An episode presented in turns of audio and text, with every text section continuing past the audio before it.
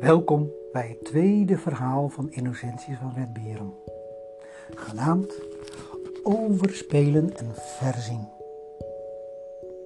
Ja, Innocentius had zich echt een mooie positie verworven binnen het mooie plaatsje Red Beren.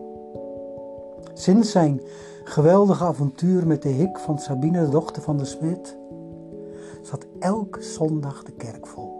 Hij hoefde er niets meer voor te doen. Mensen kwamen gewoon. De smid zat zelfs vooraan. Beter kon ik niet hebben. En het mooie daarvan was dat Innocentius ook al zijn vaardigheden op een sociale vlak kon, uh, kon toepassen.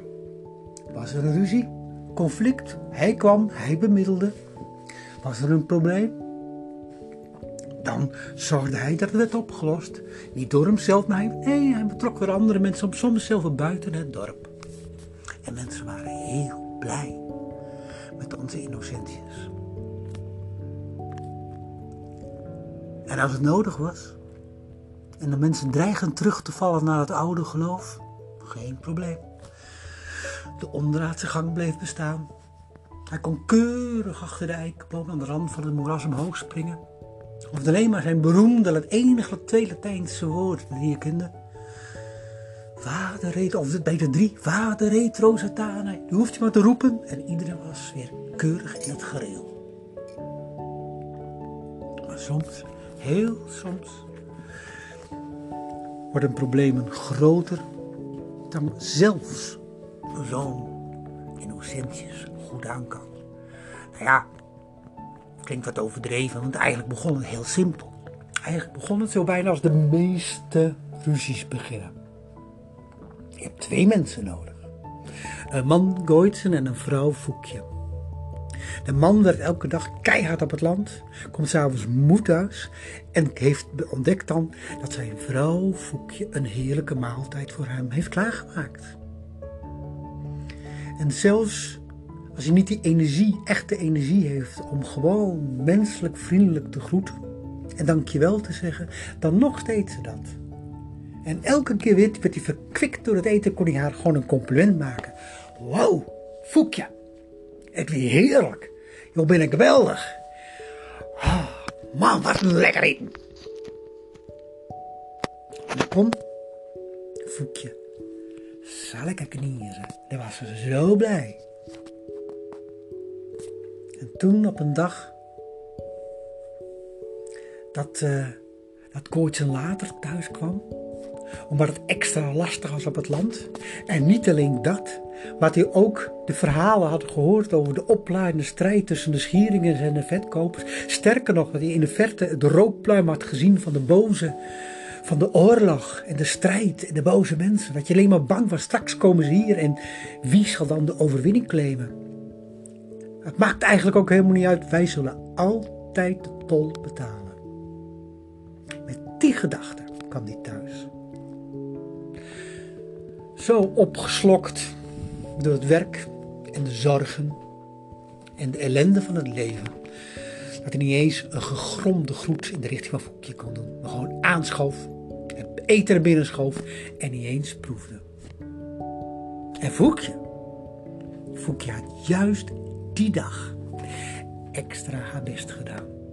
Ongelooflijk lekker gekookt. Sterker nog, ze had zelfs iets nieuws bedacht. Met een bijzonder kruid. Stukje vlees. Ah. En verwachtingsvol keek ze haar, haar man aan. En toen hij gewoon helemaal niks zei, alleen maar bijna in slaaf viel boven zijn laatste hap eten gaf ze zichzelf het mooiste compliment die ze me kon bedenken. Ah, Gooitsen, ik lik wel een kokkenprinses. Zakkenweldig. En Gooitsen. Ah, weet u, Gooitsen had er eigenlijk als Gooitsen iets beter was geweest, iets minder moe, iets met iets minder zorgen, had hij haar gewoon dat compliment ook gegund. Dat hij zegt van, Famke, daar klik. Zij is het maar correct. Jo ben ik geweldig. Maar nu? Hij had niet eens geproefd wat hij had gegeten. En hij keek zijn vrouw aan en hij weet ook niet of niet goed waarom, maar hij vlamde. Hij knalde uit in een woede-uitbarsting. Van waar haal ze het lef vandaan? En ze, was, ze kon gewoon niet koken en ze deed het altijd verkeerd. En hij kon ook nooit een keer met rust gelaten worden. Ja, ze deed wel haar best, maar ach, wat was het waard? En weet je waarom ze het maar deed? Ze deed het alleen maar om elke nacht de warmte en de liefde en de genegenheid te krijgen van hem. Waar ze dacht dat ze recht op had. Nou, dat had ze dus niet. Dat moest ze verdienen. En Foekje, helemaal onrol en van slag. Hoezo verdienen? Hij verdiende haar genegenheid, haar liefde, haar warmte in het bed s'nachts. Als je maar hard genoeg werkte. Door haar de beste ingrediënten te geven, omdat zij geweldig kon koken voor hem. Dus eerst hij moest iets presteren en daarna pas zij. Nou, en vooral met deze uitbarsting, ze wist wel hoe ze ermee om moest gaan. En Foekje, zonder iets te zeggen, ging op bed. Ze draaide de rug naar hem toe. Zei nog moe, nog ba en niets. Nou, toen wist Gooitsen wel hoe laat het was. En mokkend bleef hij achter haar liggen. De volgende dag, na een slapeloze nacht, stond het besluit van Gooitsen voor hem vast voor hem. Hij liet zich niet door deze vrouw ringeloren. Hij liet zich niet koeieneren. Hij was een man. Hij was gewoon op zijn eigen poten. Hij liet zich niet. Hij ging gewoon weg. Hij ging voor zichzelf zorgen. En hij wist zeker, binnen een week zou ze op een blote knietjes gaan smeken of hij terug wilde komen. Want dat een vrouw. Als hij niet eens een man was die voor haar zorgde. Als er niet eens iemand was die s'avonds thuis kwam met het eten. Had ze alleen maar een beetje hoeven te bereiden. dat werd helemaal niks. Nee, zo'n vrouw, binnen een week zou ze terug bij hem terugkomen. Laat haar maar echt kniezen hier. En hij ging. Aan de andere zijde van het Redbierumse die e bouwde een hutje, klaarde wat land, verbouwde wat en ging wachten en zitten. Hij dacht alleen maar, ik red me wel.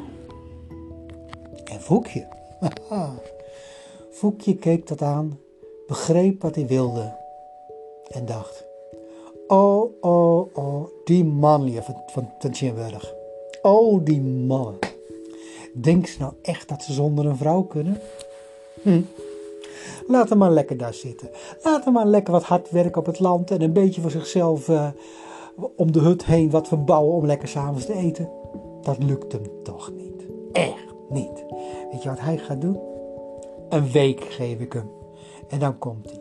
Dan komt hij smekend terug bij mij om te vragen of hij bij u mag wonen. Hm? We zullen zien. En zo geschiedde. Het mooie was, zo waren het bijna altijd met dit soort conflicten, het dorp was er binnen de kortste keren achter. Dat Voekje en Gooitsen uit elkaar waren. Tijdelijk of voor altijd, dat is er nog niet. Maar ze wilden graag meegenieten hoe het zich verder zou ontwikkelen. En de mannen op het brugje over de Red op zee E kwamen een praatje maken bij Gooit. Ze kwamen hem vertellen dat ze helemaal solidair met hem waren. Dat ze helemaal hem achter stonden. Dat ze het geweldig vonden. Dat hij een kerel was. Voor zichzelf opkwam. En nee kon zeggen tegen een vrouw die maar een beetje achter zijn broek zat. Nee, geweldig. Hij was een voorbeeld voor hen.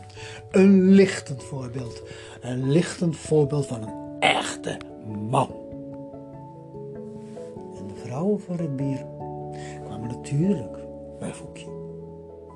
En dan zeiden ze, geweldig Foekje, dat je als vrouw je niet laat koeieneren door zo'n kerel. Ach, Ik denk, die mannen denken altijd toch zoveel voor zichzelf. Ha! Alsof ze alles kunnen. Alsof ze koningen zijn. Nou, het zijn gewoon mannen hoor. Nee, geweldig Foekje. Dat je je rug hebt recht gehouden. Dat je met gewoon hebt gezegd dat je je niet laat gebruiken. Nee, goed zo. Blijf maar lekker thuis. Negeer hem gewoon. En over een tijdje komt hij echt wel kruipend terug. En smeekt je om weer opgenomen te worden in dit mooie huishouden van jou. Koitse voelde zich gesteund door de mannen en Foekje door de vrouwen. En Innocentius, ach, hij liep een paar keer heen en weer, probeerde ze maar te overtuigen om weer bij elkaar terug te komen. Hij gooide al zijn conflictbemiddelende vaardigheden, al zijn mediation technieken gooide hij in de strijd. Maar als het hielp? nee. Beide stijfkoppen zeiden gewoon heel botweg nee. De Innocentius.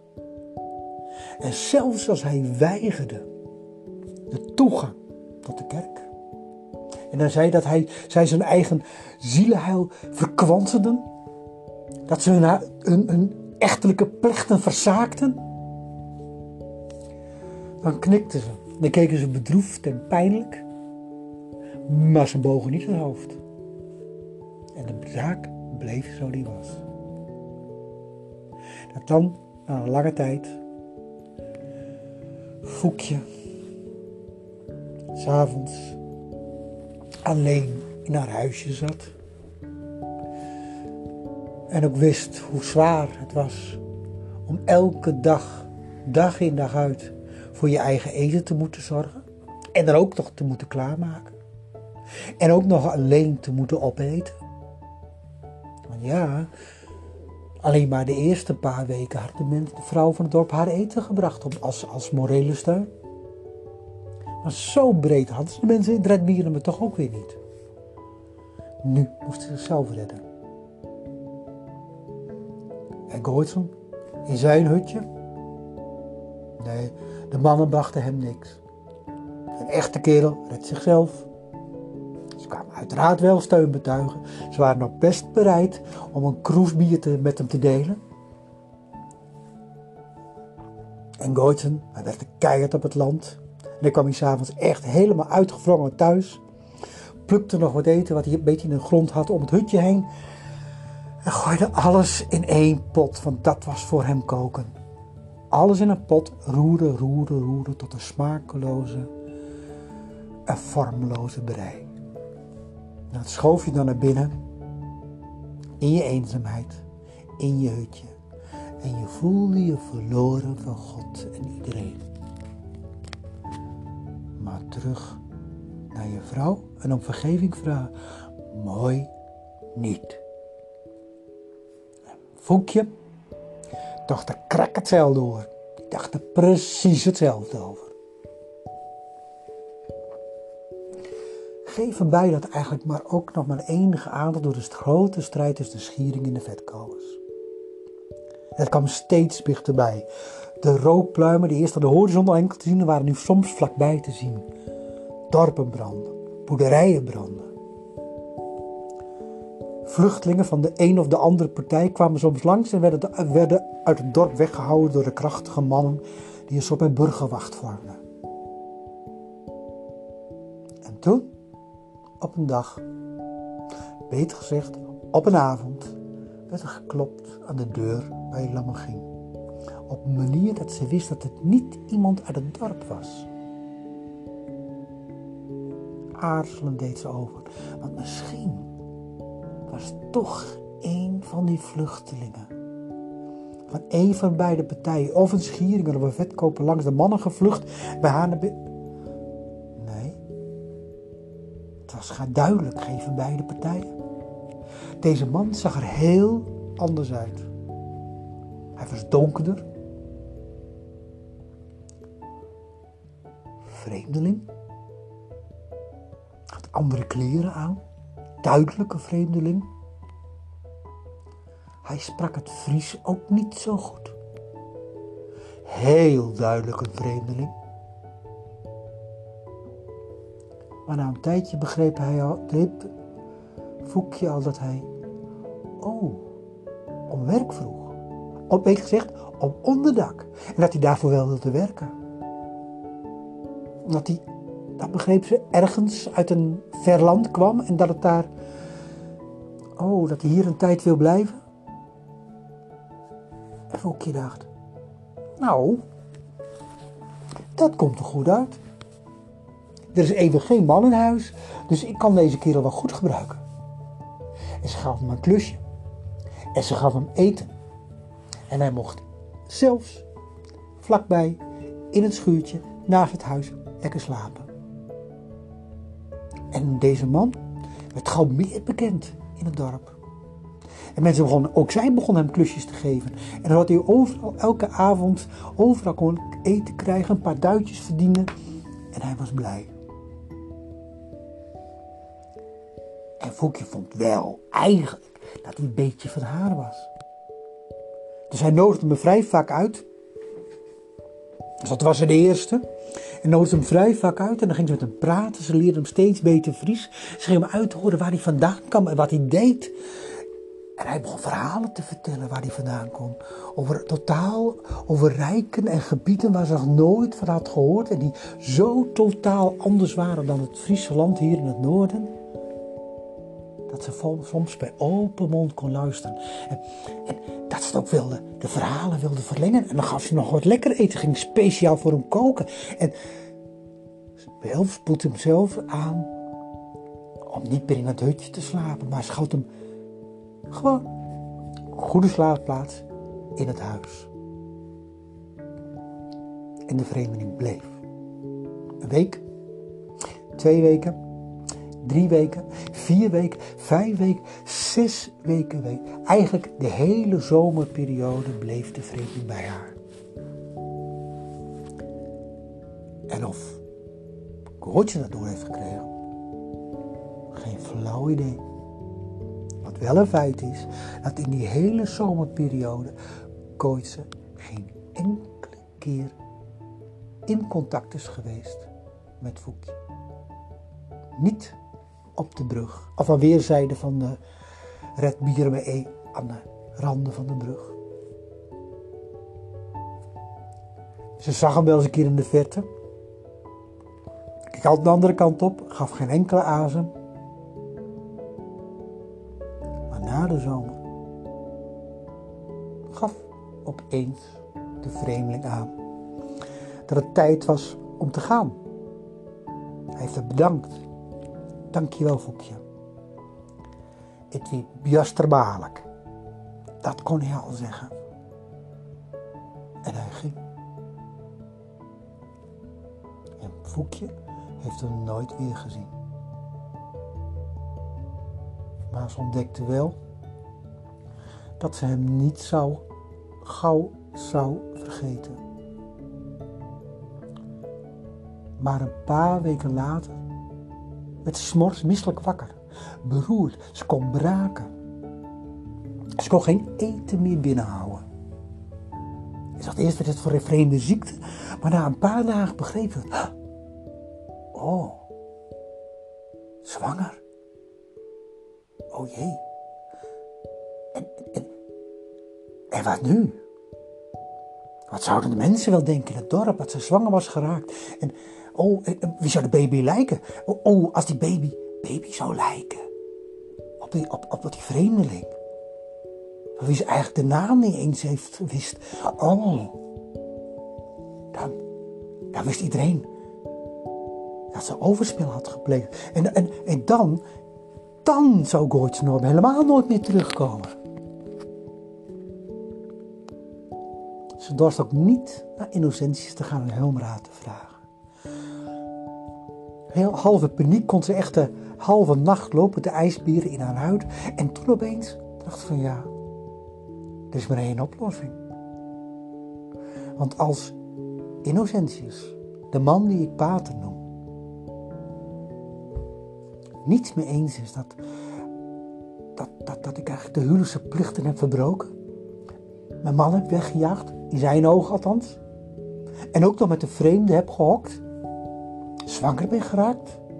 Oh, dat gaat nooit in zijn leven goed. Nee, aan hem kan ik geen troost vinden. En ook geen oplossing.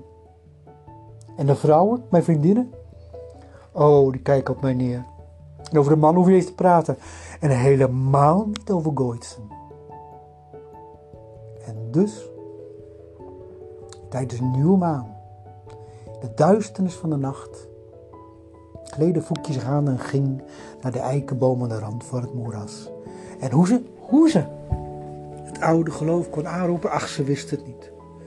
Ze kon alleen maar hopen dat het wel lukte en dat ze de godin van de eikenboom vaste, dat ze die zou kunnen oproepen.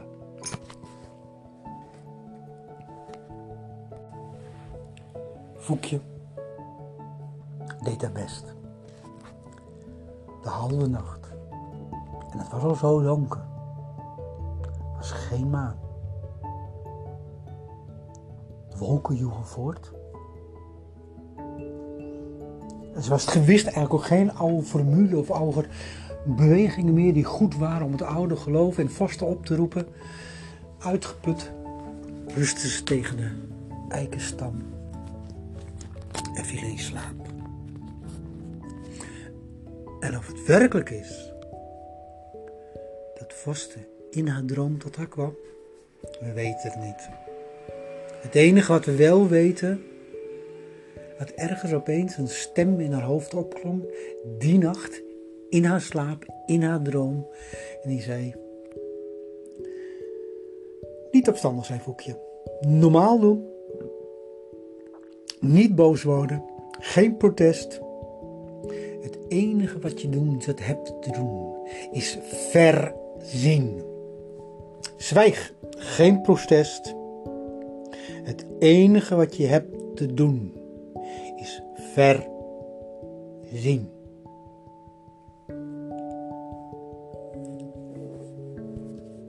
En toen Foekje wakker werd, had ze geen flauw idee wat dat betekende. Geen enkel.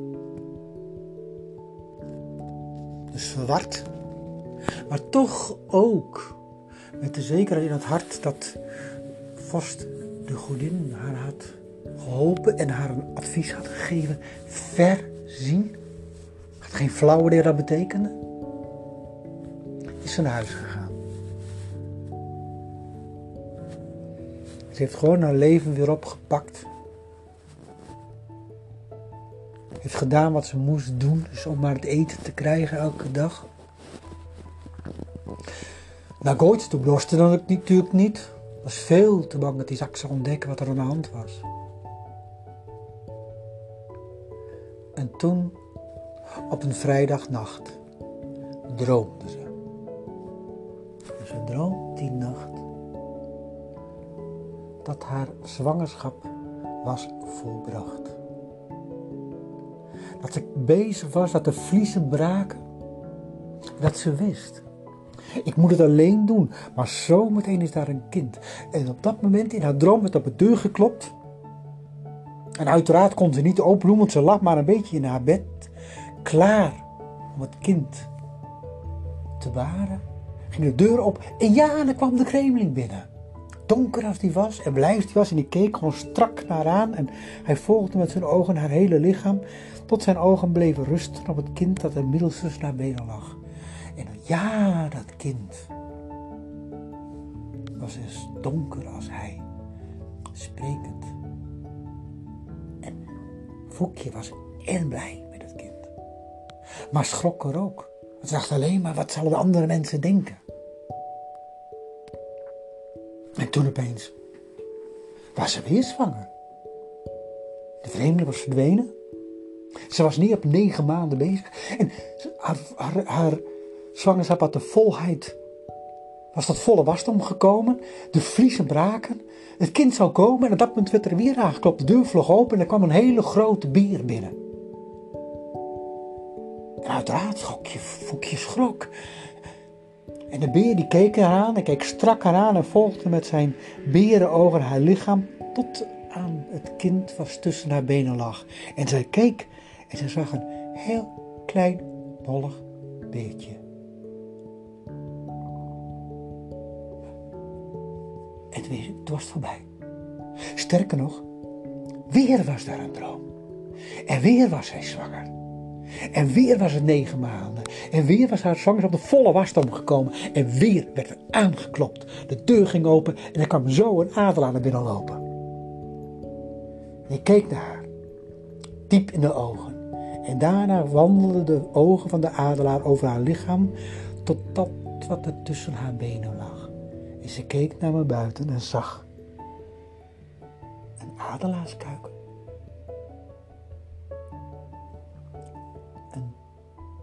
Toen hoorde ze de stem waarvan ze meende dat het vrouwenvorster kon zijn, de godin. En ze hoorde weer opnieuw die opdracht van bij de eikenboom verzien. Dat is het enige wat je hoeft te doen. Het wat? Het is het enige wat je moet doen. Verzien. En toen wist ze genoeg. Kwam een ongelooflijke rust en zekerheid bij haar neerdalen. En de volgende morgen, toen ze wakker werd, was ze A. uitgerust. En B. was ze zo vrolijk omdat ze allemaal dingen kon doen die ze, die ze moest doen. En C. kon zij naar Innocentius lopen en zeggen: Vader, ik denk dat de tijd rijp is geworden. Dat de ruzie tussen mij en Goitsen wordt beslecht. En aangezien we alle weten hoe stijfkoppig het geslacht waar Goitsen het voorkomt kan zijn, vraag ik u of u wilt bemiddelen. Nou, als er iets was wat, wat vader Innocentius heel graag wilde, was het dat. Ja, hij hoefde Foekje al niet meer om te praten. Hij kon rechtstreeks naar Goitsen toe gaan, goed gesprek voeren en Gooitse die al lang blij was. Had hij niet meer elke avond die vreselijke smerige, vormloze en smakeloze breiken hoefde te eten, was bereid. Uiteraard probeerde nog wel een beetje mannelijk te, tegen te spartelen en, zagen, en met een groot gebaar dan straks binnen te komen. Innocentius wist al beter. Hij zei: Het is goed, ga maar dag begon het herstel, de verzoening, de reconciliation tussen Foekje en Goitsen. En toen Goitsen ontdekte dat ze zwanger was, was hij helemaal vervuld van vreugde. Eindelijk, hier had hij al zijn hele huwelijk op gehoopt. Hij zou vader worden. Hij liet zich met geen duizend stokken weghouden bij de bevalling. Sterker nog, hij wilde de eerste zijn. Die zijn zoon, dat wist hij zeker, zijn zoon in ogenschouw kon nemen. En daar stond hij. De zwangerschap tot volle wasdom gekomen. De vliezen braken. De weeën kwamen en de weeën gingen. Steeds sneller en steeds feller en steeds pijnlijker. En toen? Nou, zei Goorten. Dat meen Dat ligt het op mij. En hij was verschrikkelijk bij. Het kind leek werkelijk sprekend op hem. Al was het een meisje, het maakte niet meer uit. Het kind leek zoveel op hem. Hij was heel blij. En Voekje, Voekje, wist nu wat verzien betekende. Maar dat hield ze voor zich. En Innocentius Innocentius was trots op zijn bemiddelende vaardigheden. Dat hij het hem geluk was zo'n immens conflict tussen man en vrouw te beslechten. Sterker nog, tot een duurzame oplossing te brengen. En zo verkondigde hij op de preekstoel in de eerstkomende zondag na de geboorte van dit meisje. Hoe groot het was, dat hij een instrument mocht zijn in de tekenen van de vrede tussen deze man en deze vrouw. Amen.